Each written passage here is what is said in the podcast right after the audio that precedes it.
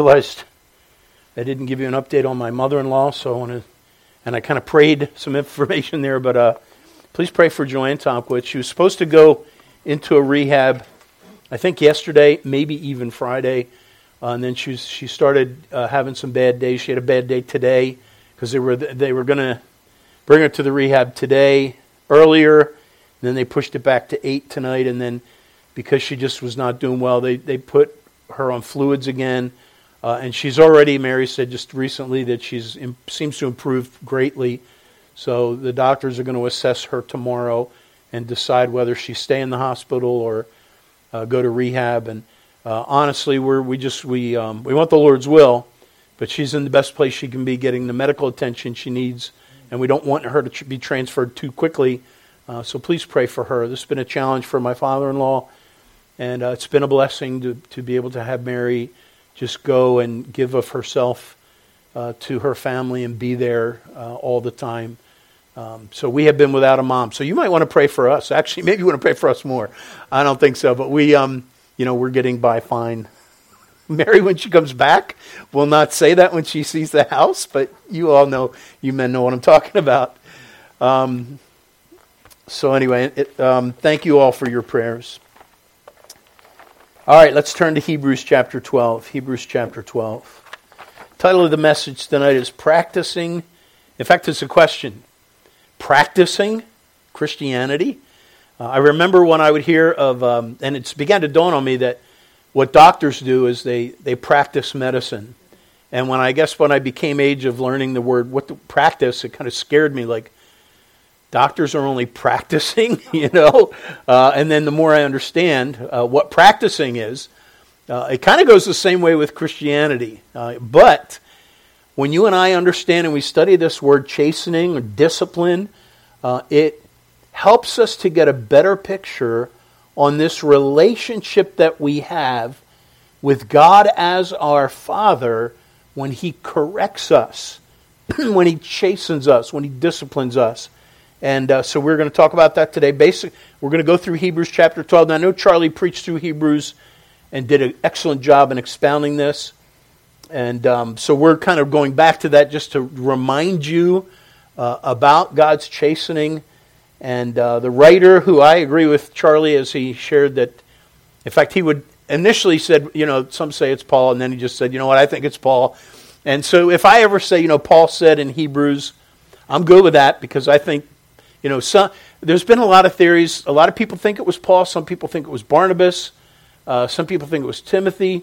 And then there's another theory which seems to me to fit the best is that because it's different, and this is the only one where Paul doesn't start out as if he was writing a letter saying, I, Paul.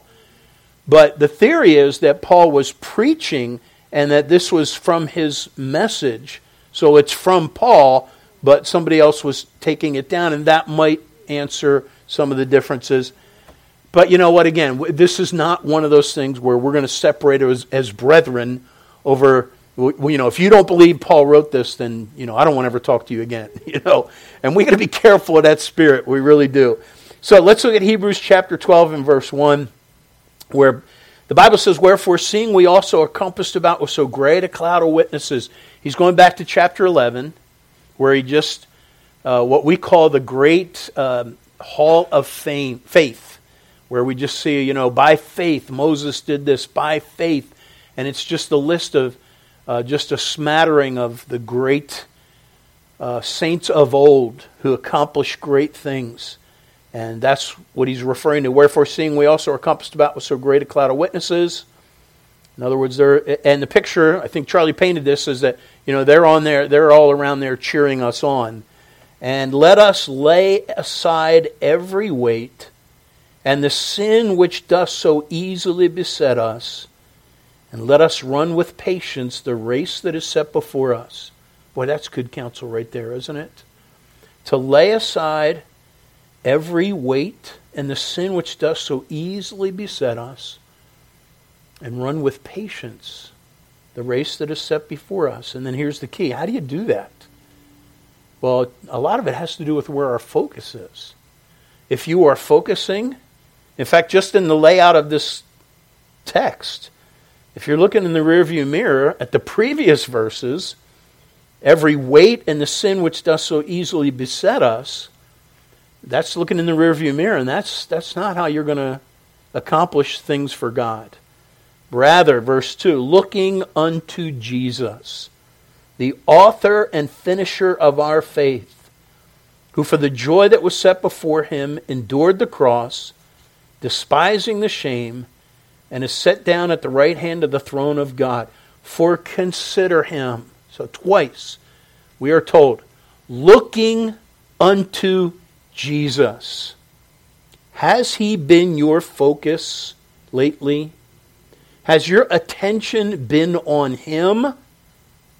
Because as things around us get worse and worse, it is imperative that you and I look to Jesus and consider him, considering him who endured such contradiction of sinners against himself, lest ye be wearied and faint in your mind. Wow, we can relate to that. You ever been weary? You ever been tired of the battle, the weight, the, the, the race that is set before us?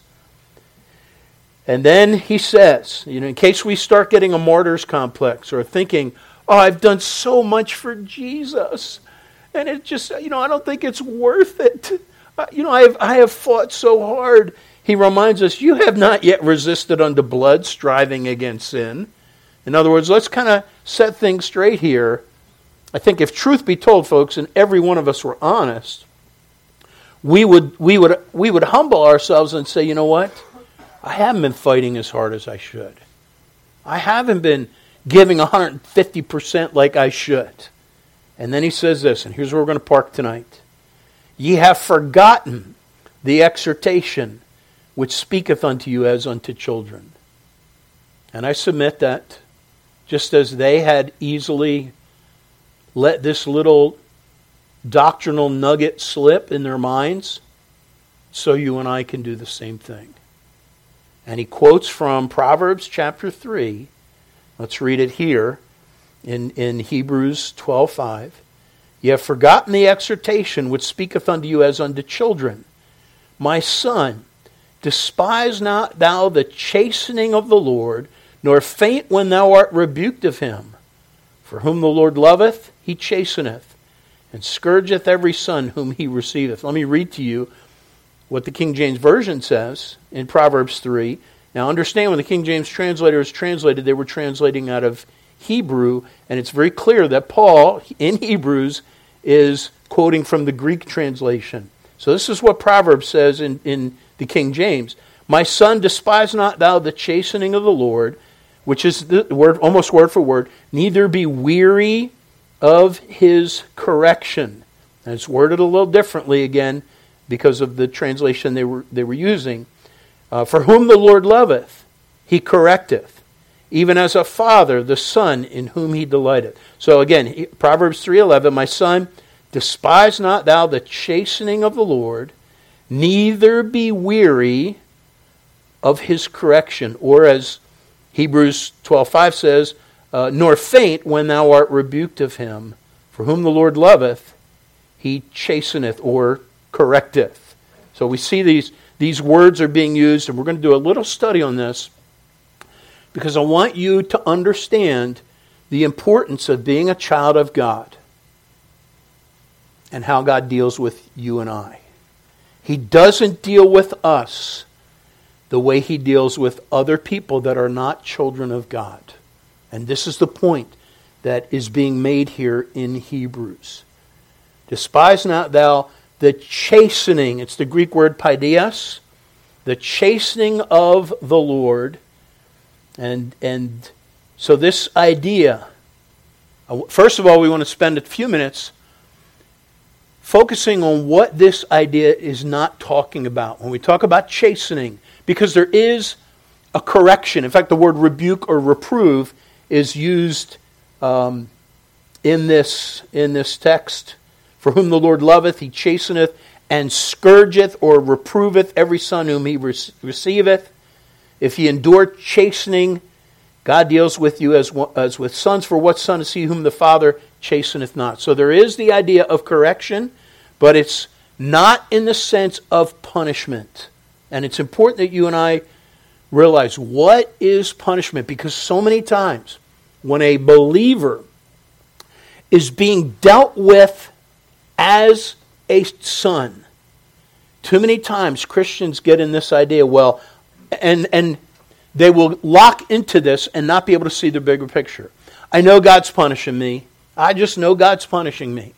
And, I, you know, and I deserve it, and I deserve it, you know, all that. Well, listen, when we talk about chastening, it is important that you understand that the nature of God correcting his child is not the idea of punishment. Punishment is really the idea of payment for wrongdoing, it's payment for breaking the law. Punishment is not a great teacher because the price is too high. Listen to Webster's definition of punishment. Punishment is any pain or suffering inflicted on a person for a crime or offense by the authority to which the offender is subject. So, punishment is any pain or suffering inflicted on a person for a crime or an offense. Some punishments consist of exile or transportation, others in loss of liberty by imprisonment. Some extend and, and some extend to confis- confiscation by forfeiture of lands and goods. And you know, I've, as you know, I've shared with you, I've been going through the Baptist, uh, this day in Baptist history for my devotionals in the morning for the last couple of years. And so I've got all these stories. And when I, when I read this, I could not help but think, but dozens and dozens and dozens of our Baptist brethren, who most of us don't even, wouldn't even recognize their name, but down through the ages, uh, our Baptist brethren that have many of them fall into this category, that they have been punished for preaching the gospel. Again, punishment, I continue this part, um, in loss of liberty by imprisonment. Some extend to confiscation by forfeiture of lands and goods. Others induce a disability of holding office or being heirs and the like. So I want to share a story of somebody that was punished for not doing wrong, but for doing right. And I've talked about him recently uh, because I read a letter, one of his letters to his family while he was in prison for preaching the gospel. His name is John Bunyan. John Bunyan, let me share with you for a few minutes his testimony because he is just a real great role model, a great man of God. He was born in England in Elstow near Bedford in 1628. So realize the King James Version had just been published in 1611. And he was born in 1628. He was the son of Thomas Bunyan and Margaret Bentley. He followed his father into the tinker's trade, but rebelled against God, and according to his own, te- own testimony, he said, I had but few equals, both for cursing, swearing, lying, and blaspheming the holy name of God. So he was, you know, by his own testimony, he was uh, not a godly person. As a teenager, he joined Oliver Cromwell's new model army, but continued his rebellious ways. In fact, one time, so this was while he was not saved, his life was saved when he was when a fellow soldier, and we just finished imputation. This, would have been a great example because while he was a soldier for Cromwell's army, uh, a fellow soldier took his place at the siege of Leicester. And as that soldier taking his place was standing sentinel, he was shot in the head with a musket bullet and died. And uh, that had a big impact on him. You know, it's interesting how merciful God is when He's trying to get someone to come to the cross and get saved. And they're fighting against it. and praise the Lord for that kind of, that's not chastening because that's God bringing conviction to, seek, to get someone humbled. And folks, whatever it takes you and I need to praise God. And sometimes it's hard. You know, we're praying for so many of our young people. And sometimes it's hard, uh, especially you moms know this, you know, that to see your son or daughter go through difficulty. And yet, you and I know that God's working to draw them to the cross. He was doing it with John Bunyan. And um, so he was discharged from the army after three years. And then he married a God fearing woman. Now, we, of course, we'd go to that gal and say, What are you doing marrying you know, a, a rebel like John Bunyan? Uh, but her dowry, okay, shows you kind of the setting. The only thing she brought to the marriage was two books. Imagine that. I married a wife and only got these two books. And the books were The Plain Man's Pathway to Heaven by Arthur Dent and The Practice of Piety by um, Lewis Bayly. and he read those books. And that's where he heard the gospel. That's where the, the scriptures were clear. And uh, he was convicted of his sin. and, and by the way, it was like because the law came in and he realized he was breaking God's law, he did what many people did, do, and he started to try to reform his life. But then he realized that he was lost and without Christ. Gore, I already have two things of water here. Thank you. And I haven't even been drinking them. I appreciate that. I will drink one just for you, Gore. You hear me coughing, that's what it is. And it's. Anyway, so he realized that he was lost and without Christ. And then one day, this is, you know, how Skip talks about divine appointments. I love that. And uh, we need to be keyed in on that, that, that things that happen in our life are divine appointment of God. And he came across a group of ladies who, here's what he said, whose quote unquote joyous conversation about the, the new birth and Christ deeply impressed him. So these ladies had something that he didn't have. Their, again, their joyous conversation about the new birth and Jesus Christ. I wonder if people could say that about you and I. Have we ever, has anybody ever heard, overheard us having joyous conversations of the new birth and of Jesus Christ?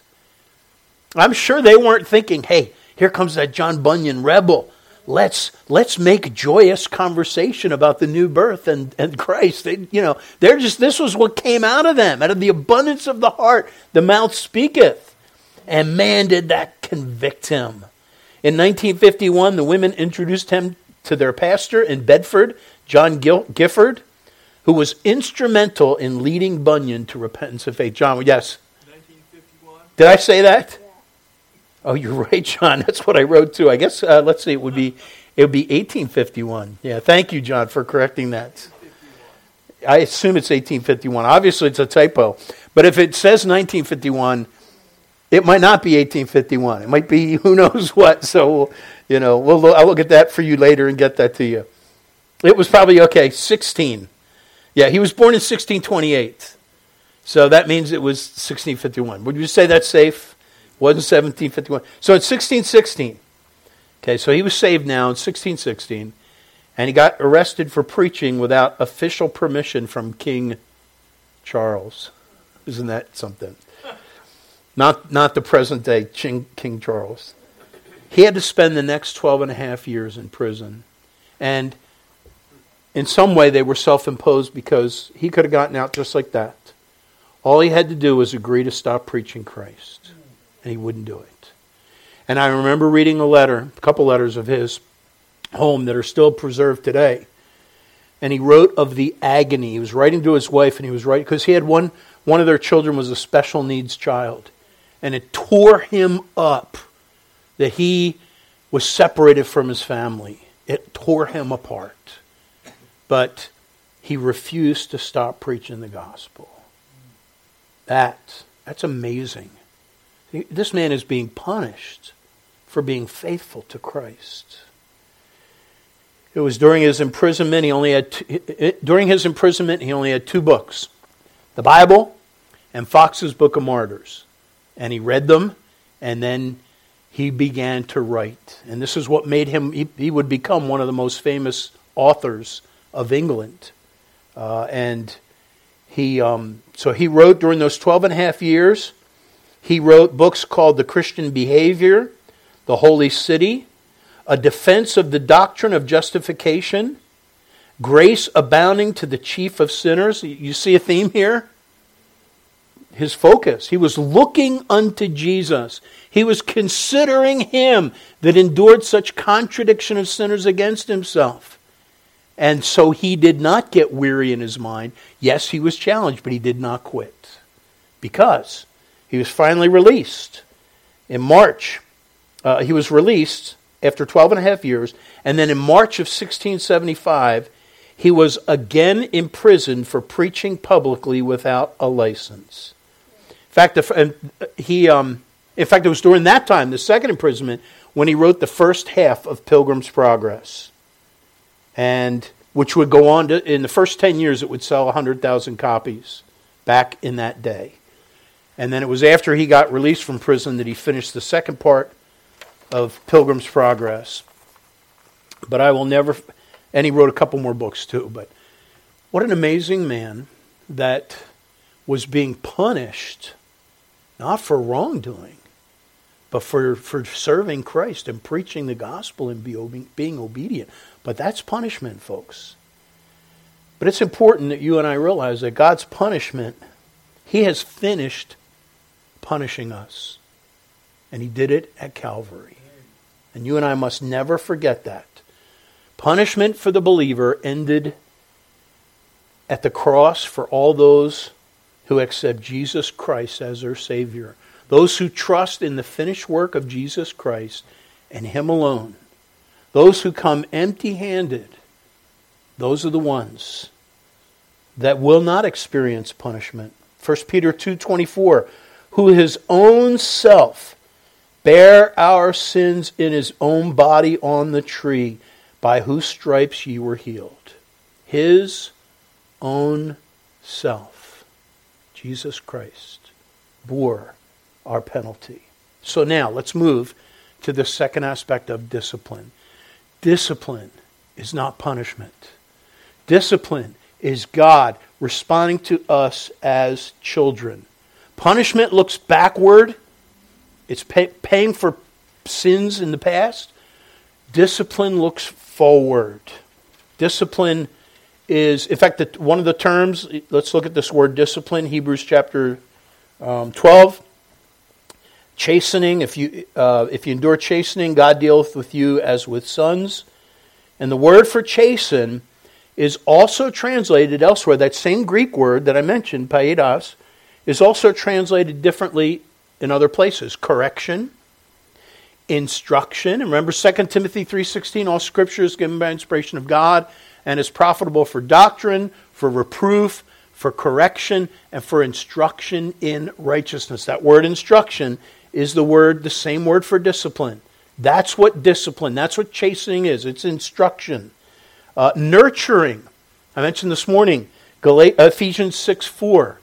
Fathers, provoke not your children to wrath, I think it is, or anger, lest they be discouraged, but bring them up in the nurture and admonition of the Lord. That's that word nurture is what discipline is. It's it is a teaching process.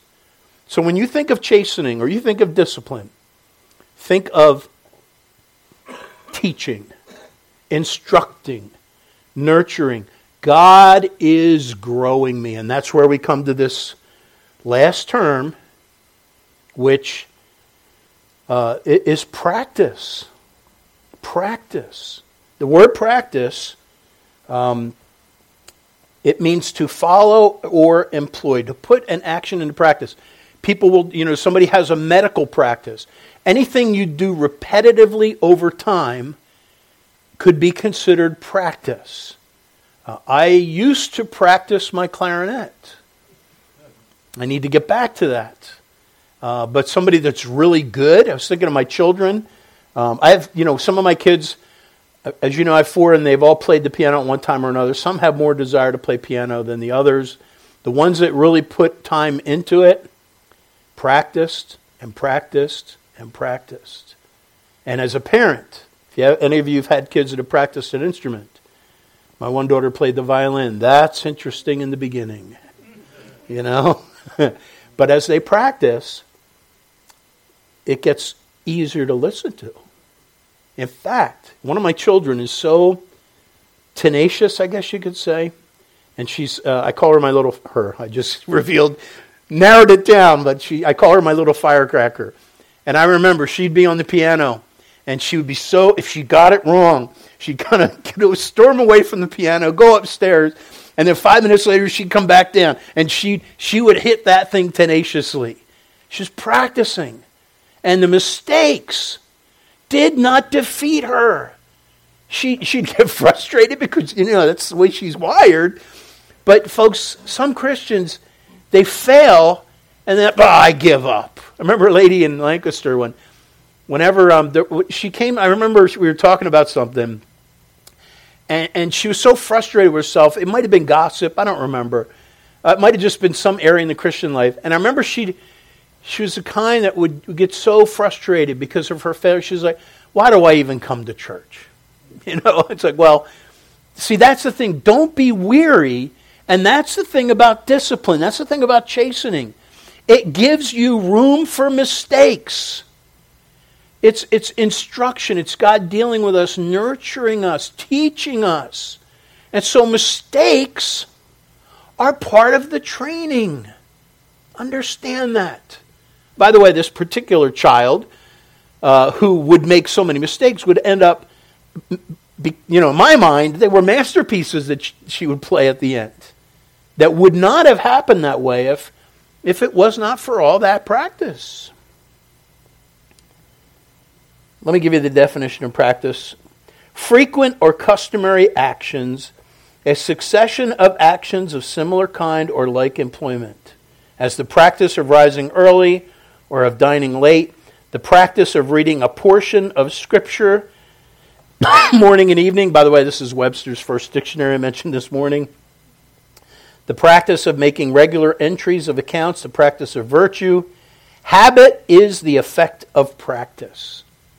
So understand when God is dealing with us, in fact, remember Hebrews 12 says, looking unto Jesus, the author and finisher of our faith. In fact, verse 8 of that text says, If ye are without chastisement, then we are illegitimate children. And by the way, in that text, Romans 12 or Hebrews 12, 8, it says, If we are without chastisement, whereof all are partakers.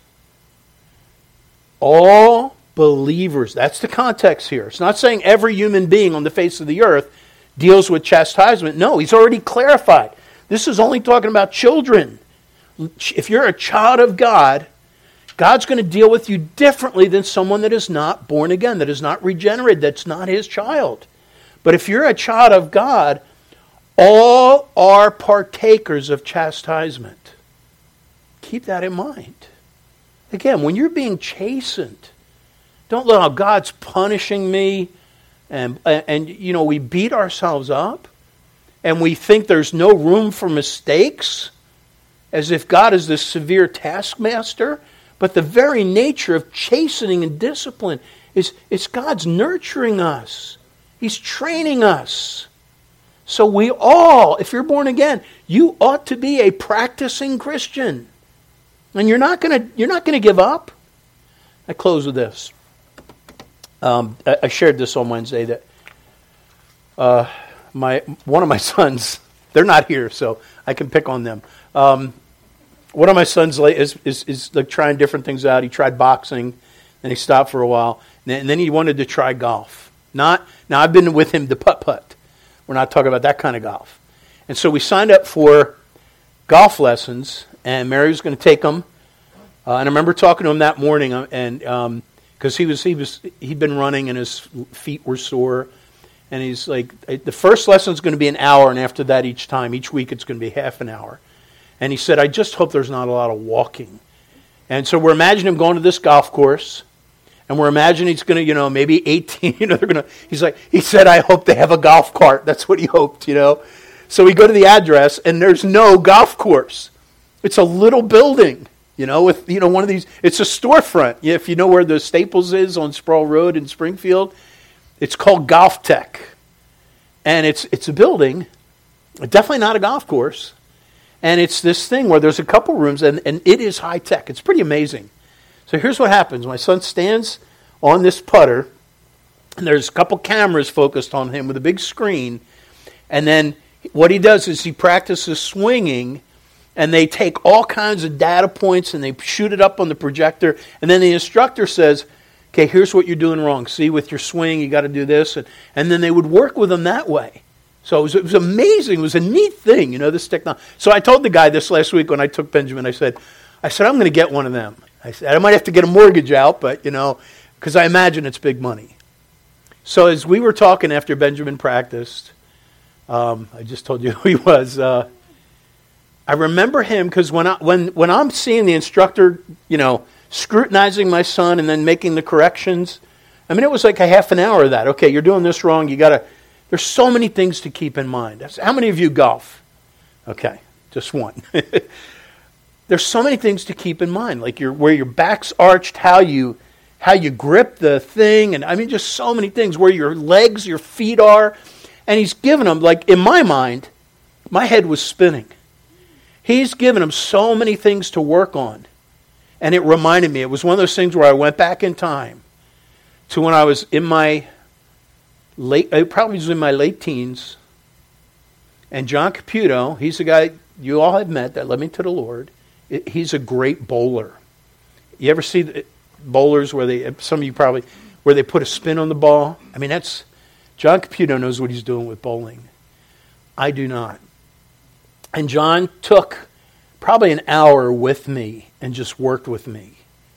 And so I would go up and I would try and do a thing, and then he'd say, okay, here's what you're doing wrong, work on it. And, and it just, this is why it reminded me what my son was going through. Every time John gave me instruction, I got worse and worse and worse. So after the time, I, I said, John, I, I think I'm worse now than when we first started because it was just, it was so overwhelming. There are so many things to keep in mind. And so, needless to say, I, I stopped practicing after that hour. And needless to say, that's why I am not the professional, professional bowler that I could have become. But here's the key practice. What do we say? Practice makes perfect.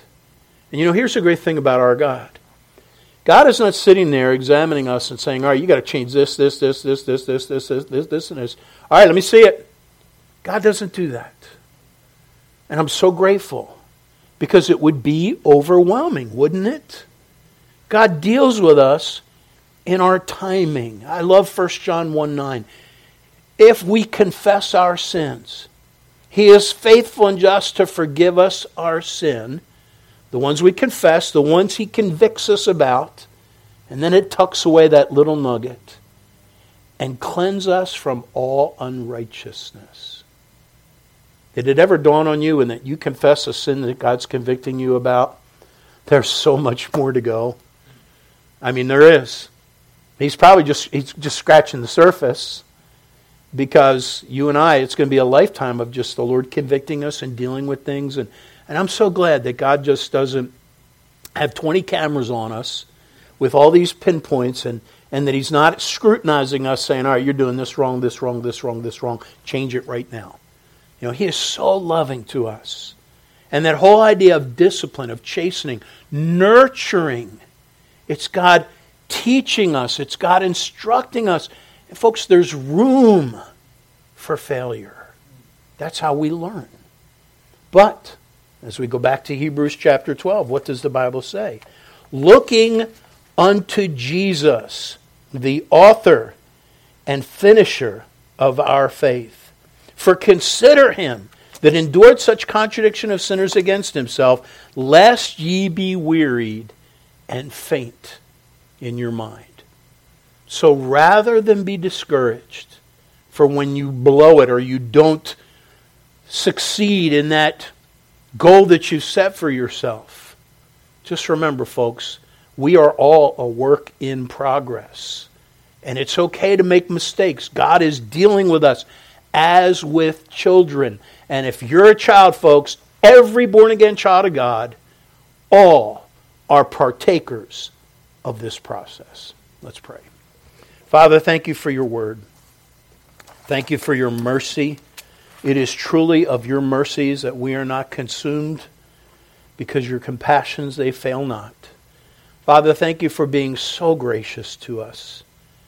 Thank you for this morning. What a precious blessing it was, and the great turnout. And the encouragement. Thank you for the visitor, Father. I want to pray for that dear gal, uh, Megan, that you would just bless Megan and encourage her heart.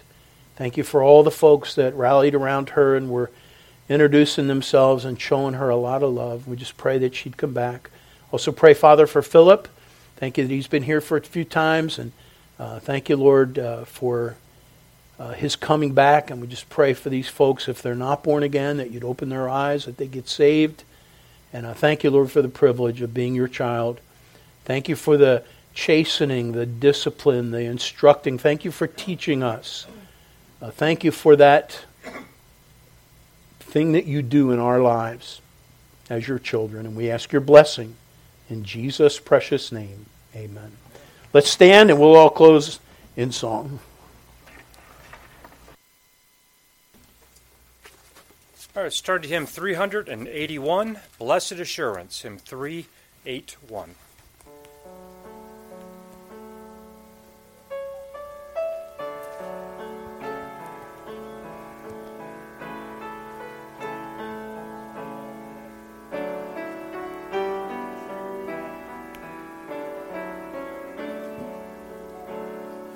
Blessed assurance,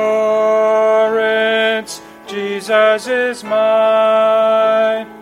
Oh, what a foretaste of glory divine! Heir of salvation, purchase of God, born of His Spirit, washed in His blood. This is my story, this is my song, praising my Savior all the day long. This is my story, this is my song, praising my Savior all the day long perfect submission, perfect delight. Visions of rapture now burst on my sight. Angels descending bring from above echoes of mercy, whispers of love. This is my story, this is my song, praising my Savior all the day long. This is my story, this is my song, praising my Savior all the day long. Perfect submission all is at rest. I am my Savior, happy and blessed, watching and waiting, looking above, filled with His goodness, lost in His love. This is my story, this is my song praising my Savior all the day long.